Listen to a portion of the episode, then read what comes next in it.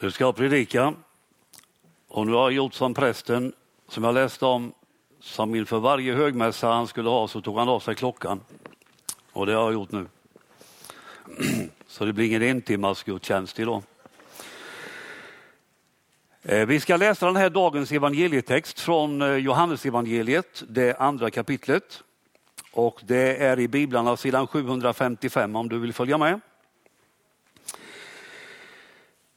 Johannes, det andra kapitlet, vers 13 och följande. Och vi står upp när vi lyssnar på den texten.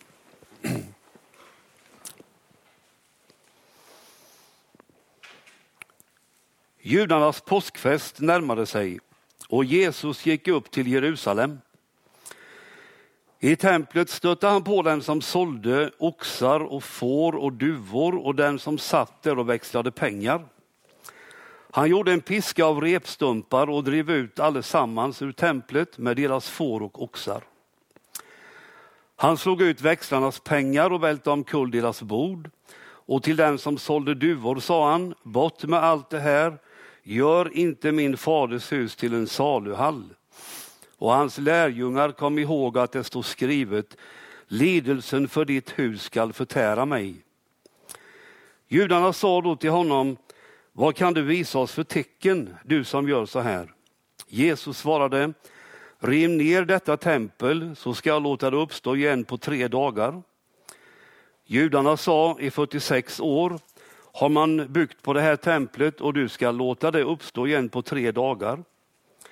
Men det templet han talade om eh, var hans kropp. När han sedan uppstod från de döda kom hans lärjungar ihåg att han hade sagt detta och de trodde på skriften och på ordet som Jesus hade sagt. Amen. Varsågoda sitt.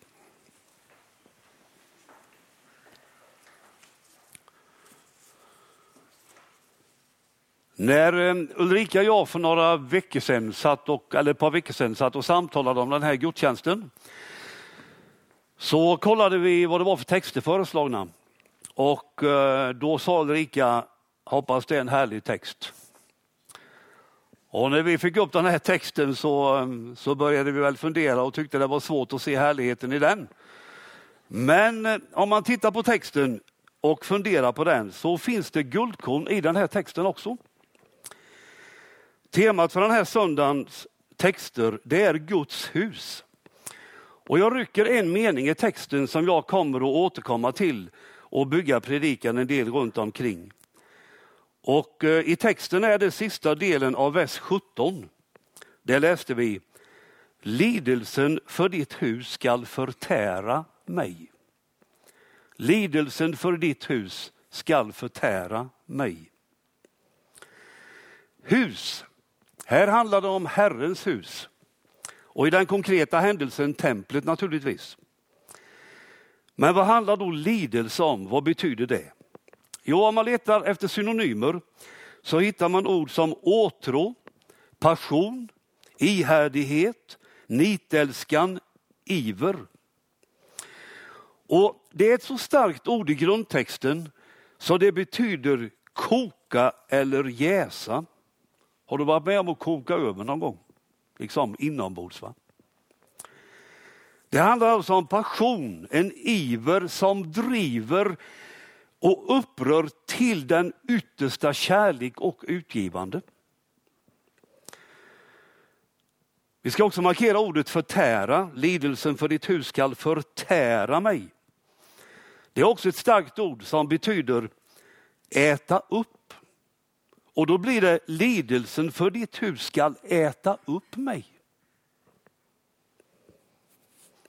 I texten är det lärjungarna som plockar upp den här meningen och de plockar den ur Psaltaren 69 och låter den syfta på Jesus. Och då handlar det om att det är Jesus som har en sån lidelse för Guds hus så att det äter upp honom. Det handlar om att han ger sig ut för detta till 100 procent. Och nu ska jag säga några saker, tre punkter om Guds hus. Platser eller platsen där Gud bor. Om vi börjar med templet då för det första. När Jesus kommer till Jerusalem den här påsken, det är inte hans sista påsk, utan det är början av hans verksamhet. Då går han till templet och där möter han en syn som han inte gillar. Det var en marknadsplats, offerdjur såldes, pengar växlades. Det var någonting som hade gått fel. Det som skedde, skedde med all säkerhet på templets förgård. Eh, templets förgård var en plats dit hedningarna, alltså icke-judar, skulle komma eller fick komma. Och på den förgården skulle hedningarna lära känna Gud. Men prästerna hade tillåtit att det blev något annat. Det blev en plats för marknad istället för en plats för bön. Det var inte längre gudstjänsten som stod i centrum, det var andra krafter som tog över. Och så driver Jesus ut det som är fel. Och i detta visar sig Jesu lidelse, hans passion för Guds hus. Och då tänker jag så här att våra kyrkor och gudstjänstlokaler ska ju vara platser för gudstjänst och bön. Att det inte blir platser för jippon och grejer utan platser där vi söker Gud och mötet med honom.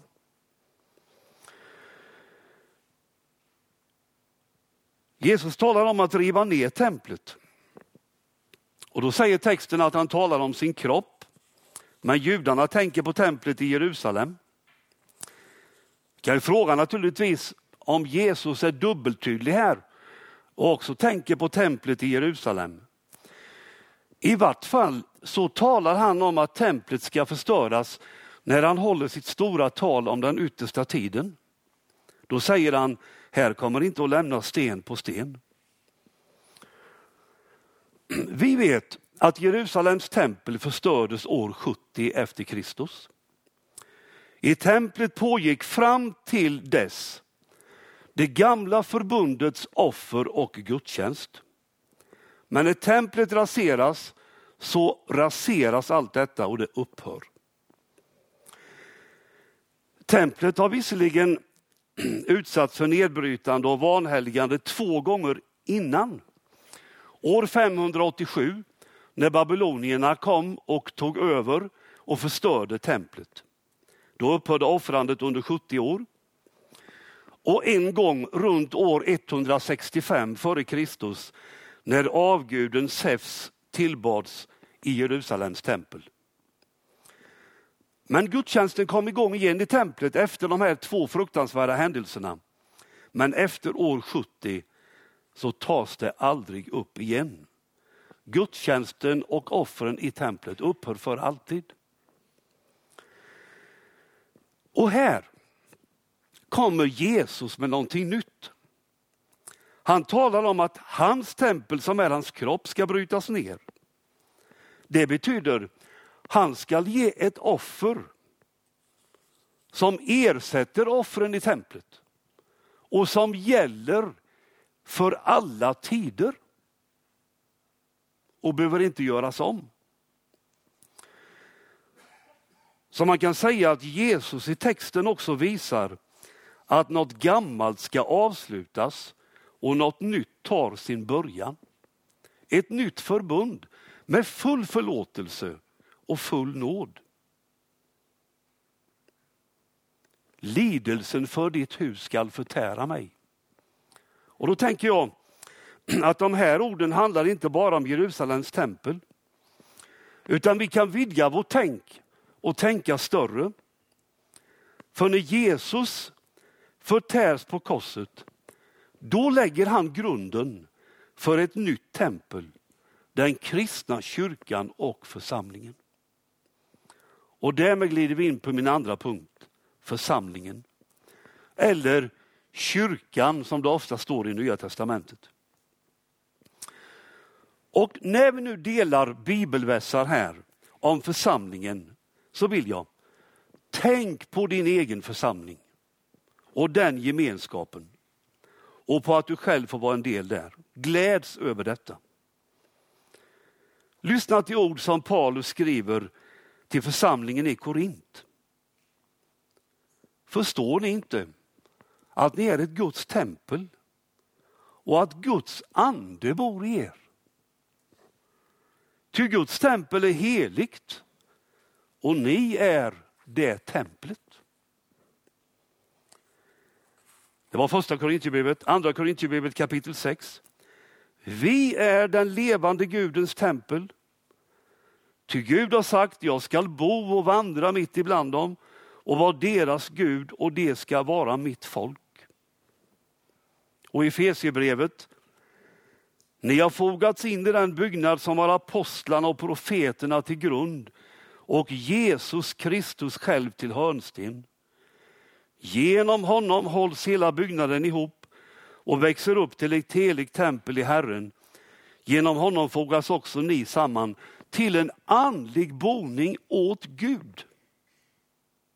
Så står det. Alltså, vi är med i ett bygge som är långt utöver vad vi kan drömma om egentligen. Församlingen är Guds tempel. Och därför ska vi vara rädda om församlingen och våra sammankomster och varandra. Vi är Guds tempel. I Apostlagärningarna 20 står det att vi är Guds församling. Församlingen är Guds idé. Det är hans verk. Och då vill jag gärna repetera lite av det jag sa första söndagen i advent. Nämligen detta att församlingen blir till i mötet med Gud. Om de första kristna heter det att de samlades troget och var med i gemenskapen, delade ordet, bad tillsammans, firade nattvard. Och det verkade vara där, i den gemenskapen, i mötet med Gud. Det verkade vara där som församlingen blev till. På nytt och på nytt och på nytt igen. Alltså djupast är vi inte till som församling på grund av att vi har stadgar eller matrikel. Det är yttre ramar som måste finnas, det är ordningsgrejer. Men vi blir till som församling i dess djup, i mötet med Gud. Och jag tänker, då vill det till att vara på hugget på söndagarna. När vi möts till gemenskap inför Gud och söker honom. Det är det vi blir till. Det deltog troget, står det om våra första syskon. Vad innebär de orden i mitt liv och i ditt liv? Så läste vi att Guds ande bor i templet, i församlingen. Och går du till Uppenbarelseboken, det första kapitlet, så står det att Jesus går omkring bland församlingarna. Och där går han omkring än idag. I Uppenbarelseboken handlar det framförallt om sju församlingar, av vilka de flesta hade problem. Det fanns ett och annat att ta itu med. Men det är intressant att lägga märke till att när Jesus går omkring det bland församlingarna och ser allt som inte är så bra, så vill han hela tiden väl. Vänd om, säger han. Eller om någon öppnar ska jag gå in till honom. Jesus går omkring i församlingen, i sitt eget tempel. Och även om inte allt är perfekt så finns han där och vill ställa till rätta. Han manar oss och erbjuder oss och vi har att gensvara på det som han säger. Och jag tänker att när anden finns i församlingen och Jesus går omkring hos oss så finns det läge för Guds härlighet i församlingen. När Salomos tempel invigdes så står det Herrens härlighet uppfyllde templet. Och var det möjligt på gamla testamentets tid, då måste det vara möjligt idag. När vi lever i ett förbund som är bättre än det gamla, som det står i Hebreerbrevet. Och visst är vi med om det ibland. Att vi förnimmer Herrens närvaro på ett påtagligt sätt. Och hans härlighet visar sig när vi ber för varandra, när vi delar erfarenheter, när vi delar glädje, när vi delar smärta, när vi sjunger lovsång, när vi delar nattvard. Och jag tror att Gud vill sänka sin härlighet över oss när vi söker honom. Hos Jeremia står det, Herren säger, när ni söker mig ska ni finna mig. Ja, om ni helhjärtat söker efter mig ska jag låta, mig, låta er finna mig. Församlingen, Guds hus, talar vi om nu. Och vi läste i vår utgångstext, lidelsen för ditt hus skall förtära mig. Det är Jesus, glöm aldrig det, som med sin passion, med sin lidelse har vunnit församlingen. Apostlagärningarna 20 en gång till. Det står det om Guds församling som han har vunnit åt sig med sin sons blod. Egentligen står det ännu starkare, för det står att Gud har vunnit församlingen med sitt eget blod. Gud var i Kristus. Men poängen är nu att Jesus har vunnit församlingen med sitt blod genom att dö. Lidelsen för församlingen har förtärt Jesus, har ätit upp honom. Hans kärlek gav allt. Och hans lidelse och passion har inte slutat. Han går omkring bland församlingarna och vill hjälpa och börja på nytt och upprätta och förlåta. På nytt och på nytt igen. Hans barmhärtighet upphör aldrig, står det i en av nyårstexterna. Jesus har lidelse för församlingen. Och så hade jag en tredje sak också om templet. Vi, var och en, är Guds tempel. Ja, om det andra var otroligt så är detta ännu mer otroligt. Du och jag, våra kroppar är tempel åt Gud. Och har du texten framför dig nu så, så kan du se där att Jesus betraktar sin kropp som ett tempel. Titta på vers 21. Men det tempel han talade om var hans kropp. Och så ska också vi se på våra kroppar. Paulus skriver, vet ni inte att er kropp är ett tempel för den heliga anden som ni har inom er och som ni har fått från Gud. Och så lägger han till, ni tillhör inte er själva. Ibland kan man höra, detta är min kropp, jag gör vad jag vill med den. Men ur kristet perspektiv går inte det att resonera så, tänker jag. För kroppen tillhör Gud. Och det är ett tempel för honom. Och vi ska ära Gud med vår kropp, står det. Tänk nu på att din kropp är ett tempel åt Gud. Om kroppen är alert eller om kroppen är nerbruten så är den tempel åt Gud. Och jag bara plockar ett par ord ifrån gamla testamentet och när vi, jag delar dem nu så tänk då på dig själv som tempel åt Herren. Lyssna. Herren din Gud bor hos dig. Hjälten och räddaren. Han jublar av glädje över dig i sin översvallande kärlek. Eller var inte rädd. Jag har friköpt dig, jag har gett dig ditt namn. Du är min. Tänk att Herren säger så om oss var och en. Vi får vara tempel åt honom. Anden bor i oss. Och då tänker jag, och om vi kunde lita på det riktigt ordentligt. Att den som tror på Jesus och är döpt till honom har den helige ande. Vi behöver inte vara i tvivelsmål om det därför att så säger Guds ord. Va? Så säger Guds ord. Ja men, säger du, jag känner inget. Nej, så är det oftast kanske. Men vi måste lära oss att lita mer på ordet än på våra känslor. Och så får vi be om mer helig ande in i våra liv. Och också här får vi lita på att Gud ger helig ande när vi ber honom om det. För Jesus säger, lyssna.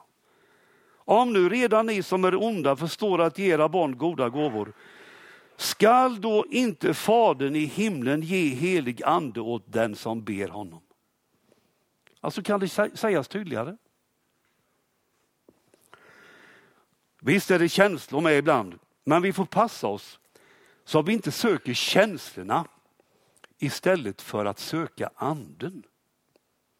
Och Gud han verkar ju i oss utan att våra känslor svallar över. Vi behöver inte känna ett smack. Han verkar i oss ändå. Er kropp är ett tempel för den heliga anden. Och när anden bor där så bor Guds härlighet där.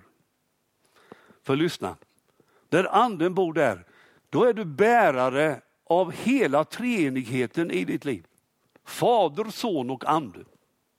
Hela treenigheten. Herren din Gud bor i dig. Och allt detta har sin grund i Jesu lidelse för templet. Och det templet är du.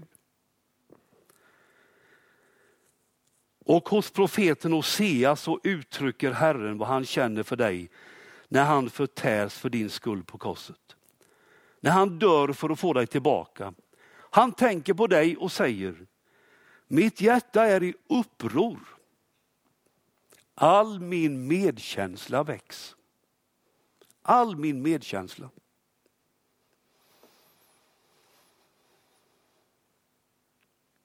Liknelsen om herden som tappar bort ett får av hundra och lämnar de 99 för att hitta det enda. Det är också en bild på Jesu lidelse, hans passion. Han satsar allt för att få oss tillbaka.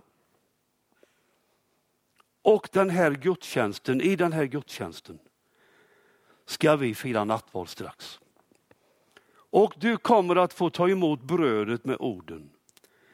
Kristi kropp offrades för dig. Han har tömt ut sitt liv för dig. Och på grund av det så erbjuder han förlåtelse och liv. Den förlåtelsen, det livet får vi ta emot i nattvarden. Han har gjort allt. Amen.